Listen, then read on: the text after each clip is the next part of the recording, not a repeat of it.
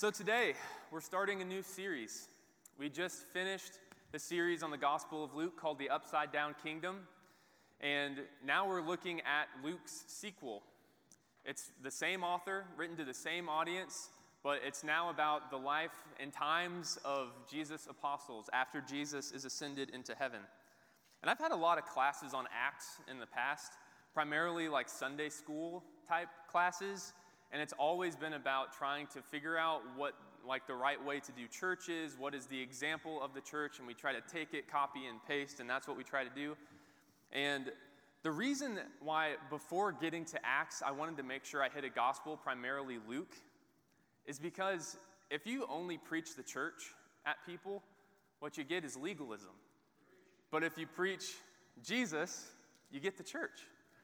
So, starting with Luke, also, it makes sense chronologically, right?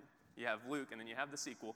But as we go through Acts, we need to keep in our memory Luke. We need to keep in our memory the teachings and the things that Jesus did with his life. Because Jesus is our blueprint, Jesus is our example. So, and what's happening in the book of Acts is it's picking up right where Luke leaves off. Jesus is alive, he ascends into heaven, and the disciples are being faithful to what Jesus said by waiting in Jerusalem.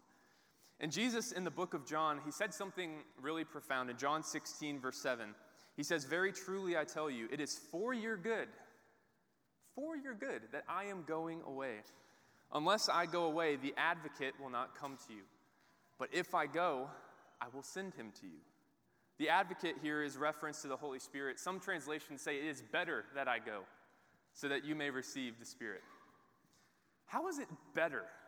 How can it possibly be better to not have Jesus physically present, like right here next to us, better? That doesn't, that doesn't make sense, right?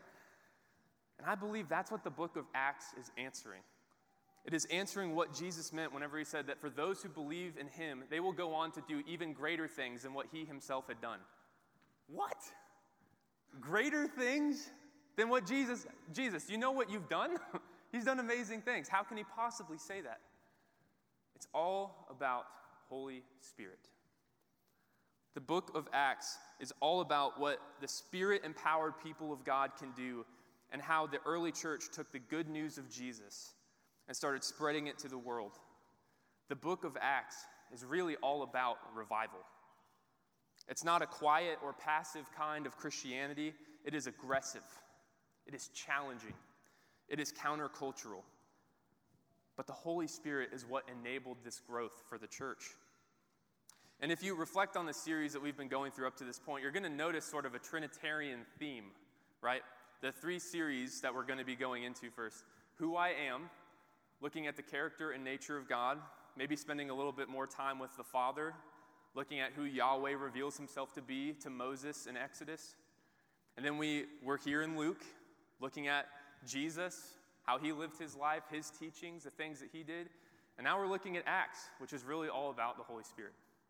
So I'm super pumped to get into this with you guys. Because we're going to be seeing, not only are we going to continue to dive deeper into the heart of God, we're going to be seeing how the heart of God is diving deeper into us. So, this series is going to be called Church on Fire for several reasons. One, it's a nod to Acts 2, where the tongues of fire were over the disciples' heads. Another, it's in reference to how the church spread like wildfire at that time, and also because of the danger and the persecution that the early church was facing. Acts is such a powerful book. And honestly, it's kind of like the Marvel book, like the Marvel movie in ancient times, because there are so many wild things that happen in the book of Acts.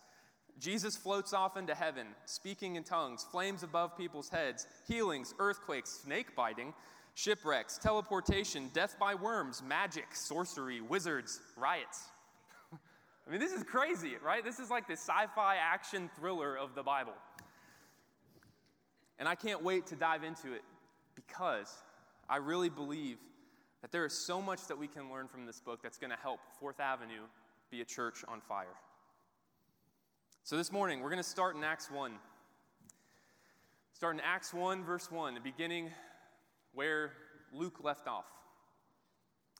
It says, In my former book, Theophilus, so this is the same audience, Theophilus. We're not going to spend time on who it is. No one knows. It's most likely a person that he's talking about. It literally means lover of God. It could mean a general, all people who love God. I don't know how important it is to know that. But anyway, uh, that's who he's writing to. I wrote about all that Jesus began to do and to teach until the day he was taken up to heaven, after giving instructions through the Holy Spirit to the apostles he had chosen. After his suffering, he presented himself to them and gave many convincing proofs that he was alive. And that is right there, I think that's partially how the early church was so ready to give up their life for Jesus because they were so convinced that he was alive. They were so convinced that Jesus is now ruling and reigning over everything. He appeared to them over a period of 40 days, which is a biblical number. He spoke about the kingdom of God. On one occasion, while he was eating with them, he gave them this command Do not leave Jerusalem, but wait for the gift my father promised, which you have heard me speak about. For John baptized with water, but in a few days you will be baptized with the Holy Spirit. So Jesus instructs his followers to wait, to go to Jerusalem and wait. Have you ever wondered why Jerusalem? Why, why did he send them specifically there? There's actually a lot of beautiful significance to it. So, Jerusalem in Old Testament times is where the temple was, and in the middle part of the temple is the Holy of Holies, and that's thought to be the dwelling place of God. And also, there's some end times sort of significance as well. In Revelation 21, it has this picture of the new Jerusalem coming down out of heaven, and it's, it's really beautiful. It says, And I saw a new heaven and a new earth. For the first heaven and the first earth had passed away, and there was no longer any sea, which there's a lot of significance to that. So if I ever do a series on Revelation, I'll really unpack this more.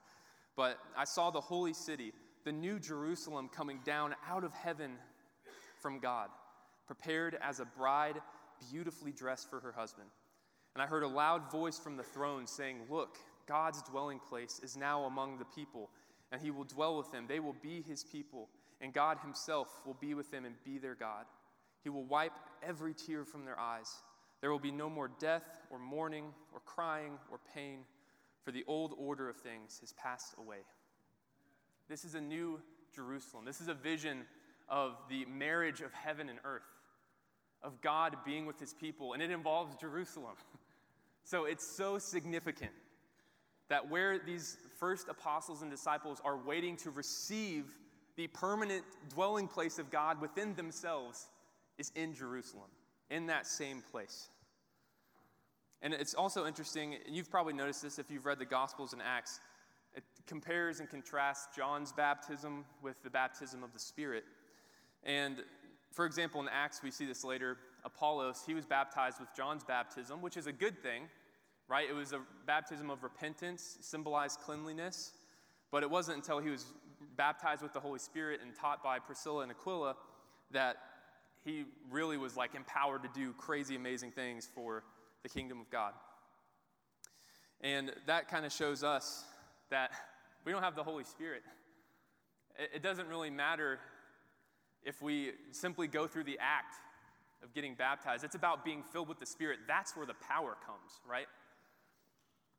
And there are instances in the Old Testament where the Spirit of God influences or temporarily fills people for specific times and places. But the word baptized, it literally means to immerse, it means to be enveloped, like completely overtaken by the Holy Spirit. And we're going to talk about baptism in a few weeks. I mean, I can't go through Acts and not talk about baptism in a Church of Christ setting, right? Um, but we will get there, and it's, it is so beautiful. It is such a beautiful act of worship. Um, but, but this moment, whenever Jesus is talking about the pouring out of the Spirit on all people, it makes his Jewish disciples, makes their ears perk up a little bit. And you see why in verse 6. They ask, Lord, are you at this time going to restore the kingdom to Israel? So, this is the same sort of thing that Cleopas was talking about in Luke 24. He was kind of sad that Jesus wasn't going to redeem Israel like he had hoped. But it's, it's fascinating because I think, at least for sure in the mind of Peter, but probably in the mind of most of the disciples, there's an association with the pouring out of the Spirit of God on all people, and in their minds, the restoration of Israel. And you see, it's in Peter's mind because in the next chapter, he quotes from Joel 2 specifically. In Joel 2, it says this this is, a, this is a vision of a future Israel. You will have plenty to eat until you are full. You will praise the name of the Lord your God, who has worked wonders for you. Never again will my people be shamed. Then you will know that I am in Israel, that I am the Lord your God, and that there is no other. Never again will my people be shamed.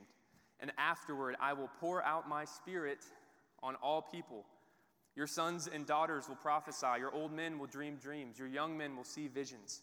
Even on my servant, both men and women, I will pour out my spirit in those days. So you can see there's this vision that they have of God restoring Israel to some extent, and there's some association with the pouring out of the Spirit of God. Isaiah 32 also kind of hints at this. The filling of the Holy Spirit made, made them think, oh, something great is coming. And then note Jesus' response here in verse 7. He says, It's not for you to know the times or dates the Father has set by his own authority, but you will receive power when the Holy Spirit comes on you, and you will be my witnesses in Jerusalem and in all Judea and Samaria and to the ends of the earth. So Jesus expresses that the time of the restoration of all things, whenever he comes back, that's not for us to know. So I'm just kind of scratch my head every time I see people try to predict when that time's going to come. Like, we have no idea. so I, I feel like we could use our time and efforts somewhere else. But beyond that, he writes that when the Spirit comes, he will be their strength. He will give them power. He will be the wind in their sails. But what Jesus is also doing is giving them a more global perspective. Because they're thinking, kingdom to Israel. How are you going to restore that? Jesus says it's going to start in Jerusalem, go to Judea and Samaria, and then to the ends of the earth. This is something that expands much bigger than what their brains were thinking about. And in verse 9, it says, After he said this, he was taken up before their very eyes, and a cloud hid him from their sight. Have you ever wondered why Jesus did the ascension? Like, why didn't he just disappear or walk away? Like, why did he float like a balloon off into heaven? And I think there's a lot of significance to that, actually. Uh, and part of that has to do with understanding the ancient worldview. So, the, the ancient conception of the world for Jews was that the earth was kind of like a snow globe, in a sense, that there was a foundation and there were pillars of the earth, and then Sheol was underneath the earth.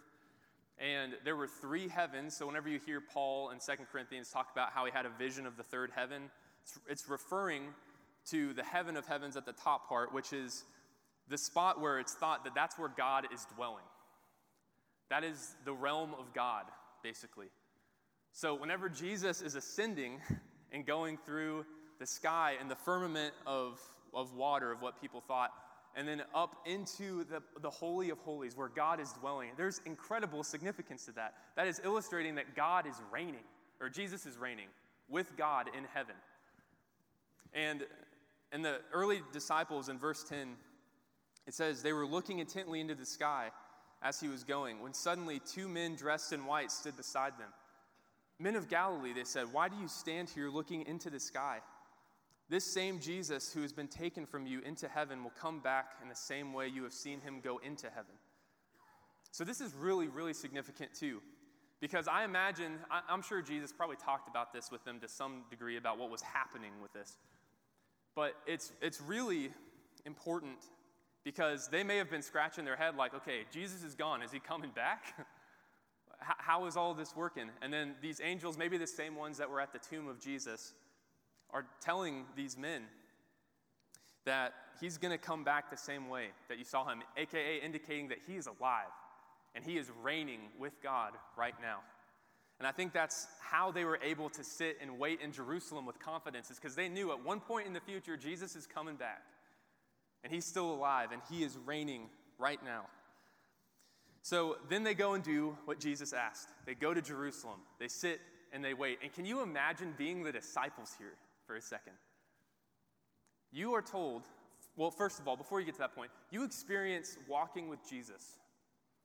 You, experience, you experience all the miracles, all the amazing things that he has done in his life. And then you witness the resurrection.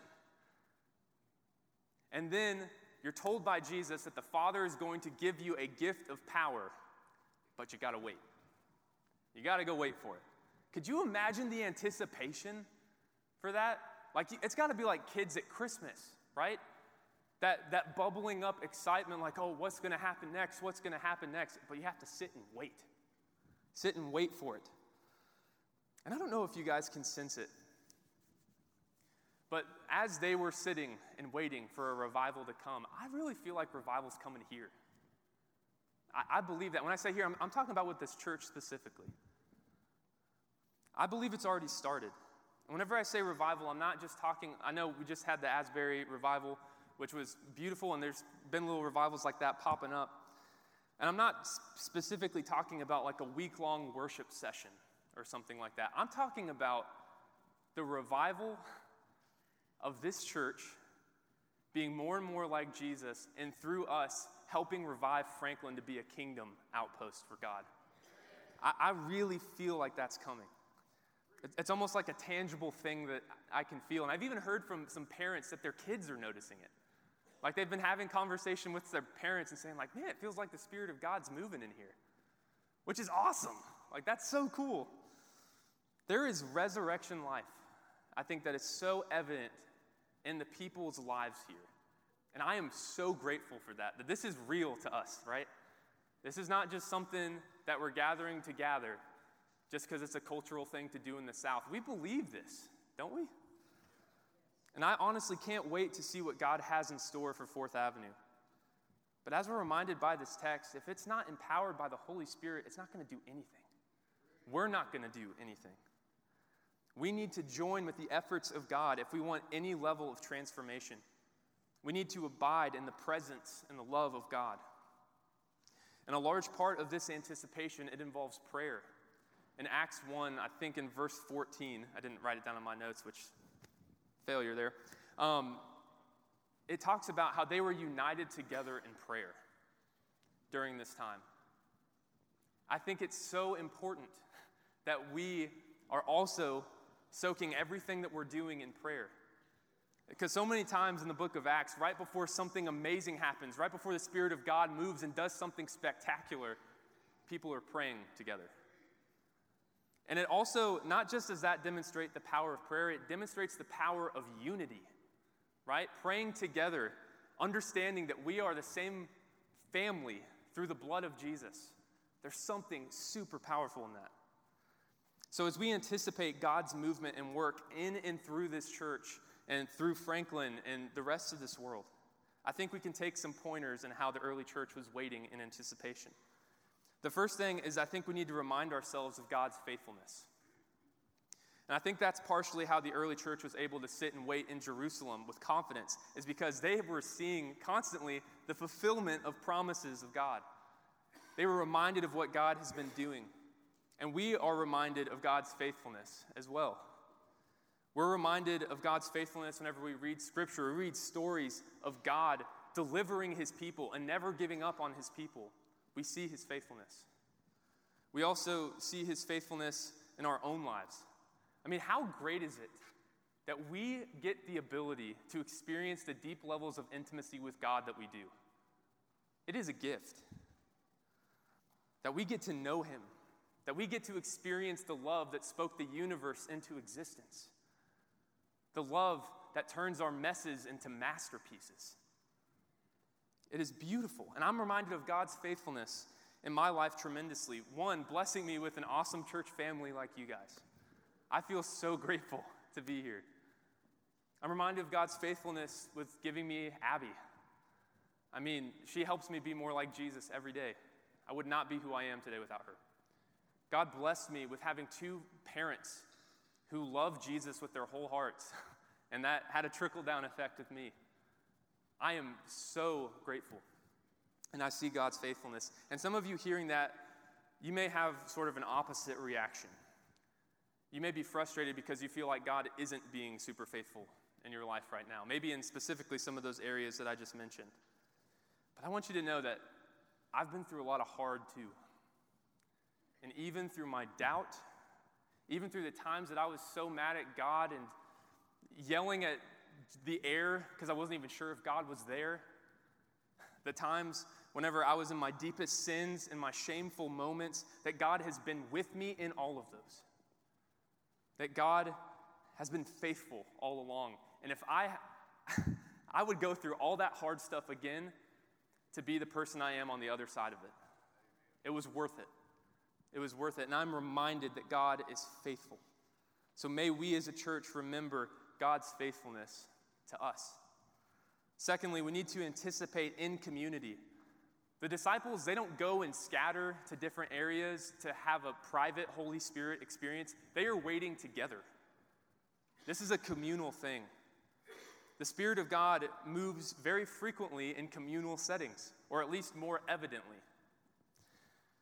And uh, you ever wonder why that is? I think it's because God doesn't want to lead us into isolation, but God wants to lead us into community. Why? Because remember from the first series, our God is community. From the beginning, before time existed, there is perfect love and community between Father, Son, and Spirit. We are wired to be in community with one another. So if you're here today just for yourselves, just to check off a box to get brownie points with God whenever you get to heaven, you're cheating yourself. Because it's not going to be as fulfilling or transformative for your life. If that's what if that's all church is to you, you're missing out. The institution of the universal church has never been about a drive-through experience where I come into church, I feel encouraged, live my life how I want to live it, come back next Sunday and do the same thing. That's not what church is about.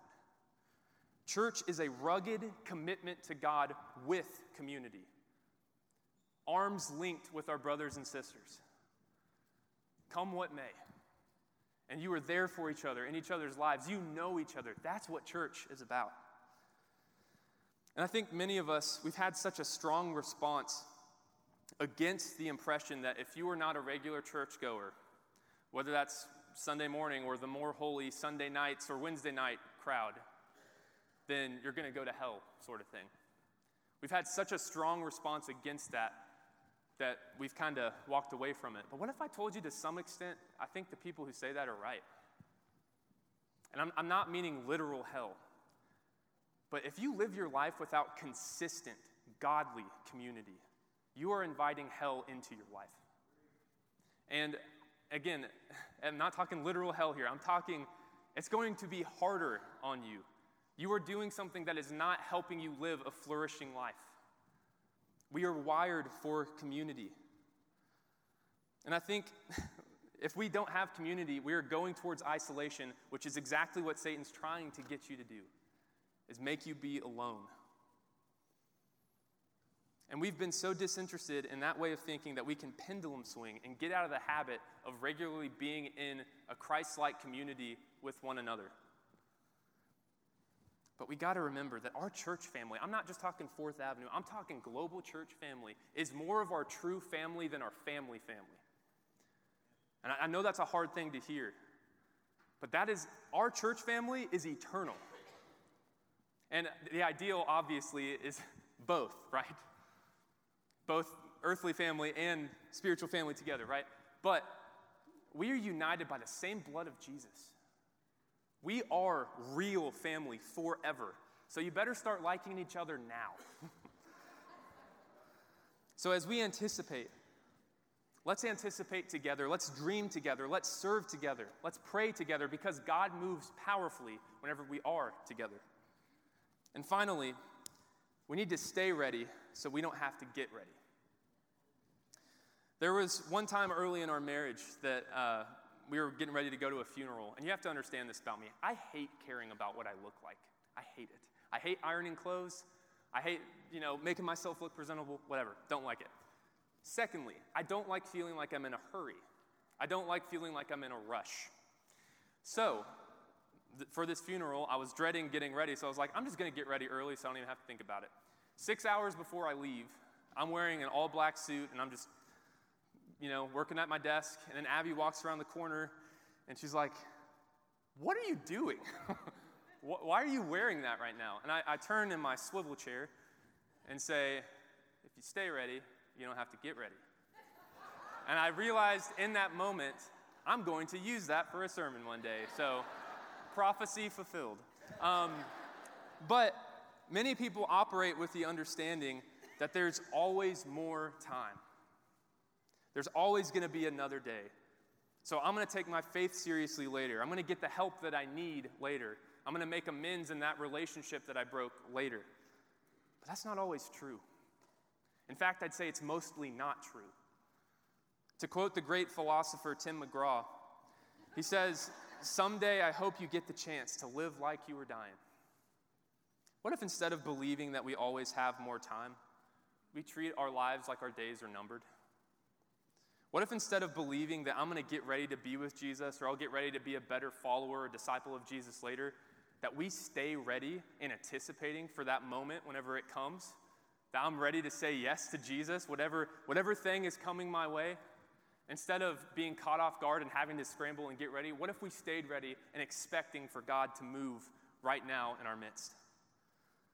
Because sometimes I don't think we expect much from God. And you can hear it in our prayers. It's like we are intentionally trying to throw God a bone. We're intentionally trying to get the lowest hanging fruit possible to prove to ourselves that prayer works. We don't pray for miraculous healing, we pray for the hands of the surgeons. And I'm not, I'm not saying that's bad, I think that's a good thing to pray for. Sometimes I think the most miraculous thing that we pray for is for God to bless this food to the nourishment of our bodies when we're staring at a plate of fried chicken and butter, right? I, I sometimes I'm like, that's the most miraculous thing we do in our prayers. But why don't we pray expecting that God is going to do something amazing? That, that God is going to move, He's going to work, He's going to change hearts, change minds, change this community, change this world. Because we have a God that wants to. And He's doing it, whether we have eyes to see it or not. My question is are our hearts open? Are our hearts ready to receive what God has for us? What the next thing is for us? And are we willing and ready to say, Lord, here I am, send me? Can we really say those words today? I mean, look yourself in the mirror today. Can you really say that? That whatever about my dreams, whatever about my ambitions in life, whatever about what I want, Lord, here I am, send me. Use me for whatever purposes that you have in my life. Can we say that? Because if we can't, then we're not ready. Then we're not staying ready. If we can't say that, then we're expecting that we're going to get ready later. So, church, this morning, may we stay ready for God to bring revival through the Holy Spirit in this group of people and in this city and in this world. Spirit, we thank you that you are dwelling in us, that you are in our midst, that you're in this room. And we pray that you give us the strength, you give us the courage to get ready now, to stay ready for what you have planned for us, to be listening to your promptings, listening to your voice, and telling us where to go and when to go. Give us your eyes, give us your heart for the world.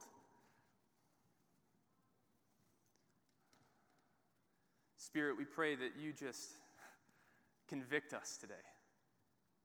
You transform our hearts. You help us to stay ready and say the words, Lord, here I am, send me. Lord, I pray that in this church you ignite a fire. I pray that through the people in this room, so many people in this community are going to come to know the loving truth of Jesus. Lord, I pray that you turn all of us into radical disciples for you. Help us. Help us to be like you. And continue to sanctify us and make us more and more into the beautiful image and likeness of our Lord Jesus. we pray all this in Jesus' name. Amen.